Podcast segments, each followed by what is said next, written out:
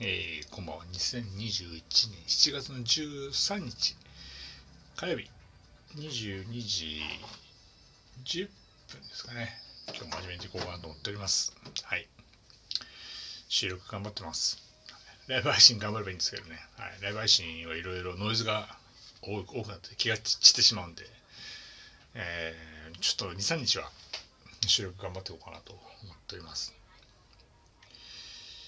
今日もですね、帰ってきまして、高校野球ダイジェスト、埼玉県大会見てたんですけどもですね、また今日もすごいびっくりしました、本当に。特集やってまして、何かっていうと、2015年の埼玉県高校夏の甲子園大会の、えー、オープニングマッチの始球式に投げた少年が当時12歳6年の時を経てなんと高校球児として夏の高埼玉県高校野球選手権大会に投げたわけですよ。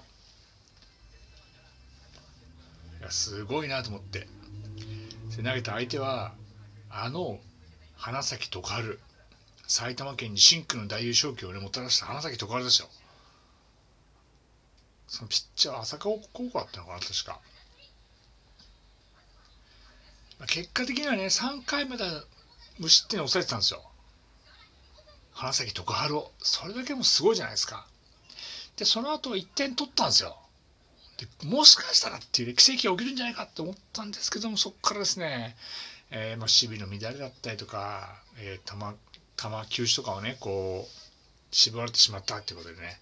バカスから打たれてしまって結局8回コールドかなんかで8対1で負けてしまったんですけども。いやーこん、まあ、昨日もそうですけどこんなことあんのかなみたいな。いつかは僕も埼玉県の大宮公園球で投げたいって言った少年がまあ結果的には埼玉県の慶応大宮球じゃなかったんですけども6年前にね夢を誓った男の子が6年後に夏の高校球児としてまた戻ってくるっていうね。こんなことあるのかな。素晴らしいなと思って。夢はねこう願いが叶うのかなっていうね。こうもうねこう40も近いおじさんですけども。非常にこういいものを見せてもらったなと思ってありがたいなと思って、まあ、それを伝えたかったなってだけなんですけどね。だからもう明日明後日休養日かなんかでやんないんですけどまた16日金曜日からね熱戦が3回戦かな次はね。再開されるんですけどね。なんとかしてどっかのタイミングで1回見に来てえなと思ってますね。夏の甲子園高校野球大会。上限ありますから。チケット手に入れるの難しいかもしれないですけどなんとか頑張ってね見に行きたいなと思ってますけどね。うん。やっぱ高校野球っていいですよね。特に夏の予選って。負けたら終わりじゃないですか。秋とか春だったら負けても夏の大会があるからって言えますけど夏はもう終わりなんですよ。終わった瞬間に夏なんですよ。もう終わりが全部。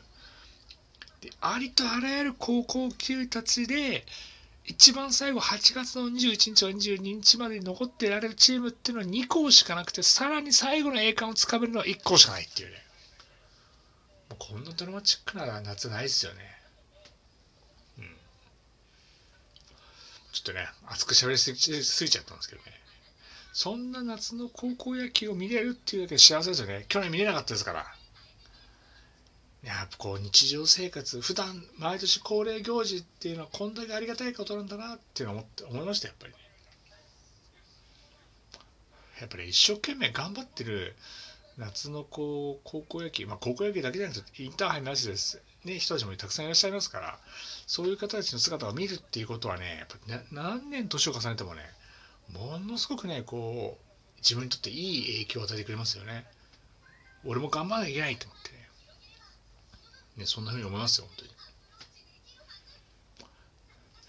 ね、いい年したおっさんが何言ってんだって思うのは自由ですよ。もうそれは自由ですけど、でもね、やっぱり他人からどう思われるか知らないんですけど、僕はやっぱ夏の高校野球のね予選大会と見てるとやっぱり一生懸命頑張ってる高校球児たちはねもう全力で応援したいと思ってますよ本当にうんということでねちょっとね、熱くなりすぎてしまったんですけどね。今日は短い、短めですけどね。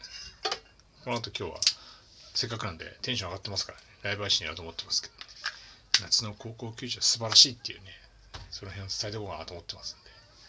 えー、熱戦続く夏の甲子園大会。ね、あの、あと1回、遅かれ早かれあと1ヶ月、あと1ヶ月と1週間ぐらいしたら終わっちゃいますから、夏の甲子園大会は。あと1ヶ月したらオリンピック持っちゃいますから。まあ夏をね、楽しめたらいいんじゃないかなと思っております。はい。ということで、収録ですか？今日はこれぐらいにしようと思ってますんで、明日やりますか？わかんないですけど。またどっかのタイミングでやっていこうかなと思っております。はい。ということで、今日はこのぐらいにしようと思ってます。今日もどうもありがとうございました。失礼いたします。